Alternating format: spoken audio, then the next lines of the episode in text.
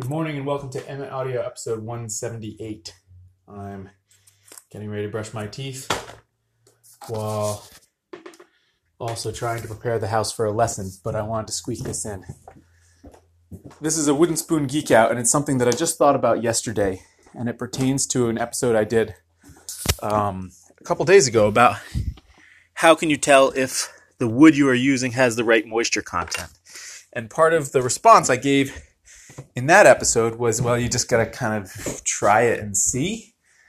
And I realized that to a lot of people, that sounds like I'm saying you got to try it. You got to like try carving all the way um, and see how it see how it carves, which is partly true. But I realized today, as I was axing out a blank, that that really what I do is I can tell a lot about the moisture content of a piece of wood as I'm axing it. I don't have to take the knives to it. I can tell from using the axe how it's going to respond to the knives. And partly that's you know experience. So if it's like this, then it's then it's going to carve like that. But partly it's just common sense, right? You can tell as soon as the axe is starting to go into the wood, as soon as you split apart a log, you know a lot.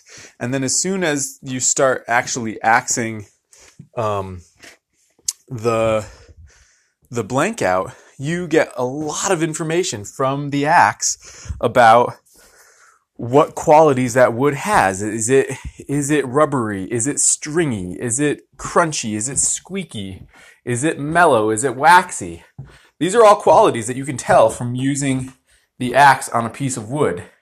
Um, you can also tell, right, how dry a piece of wood is and whether it's dry in a way that makes it very hard or is it dry in a way that is still quite soft. Uh, right now I'm carving cherry wood that is very dry, but until it air hardens, it is not hard. It's interesting that those two qualities are not one and the same. If I were to leave a spoon carving blank from this dry wood out, it would harden to the point where it would be difficult to carve. But when I am axing it out, there is very little moisture content in the wood, and yet it is extremely easy to work. So I think you know as soon as you start using the axe, um, you kind of know what you're in for. And just tuning into those cues is the key. That's all.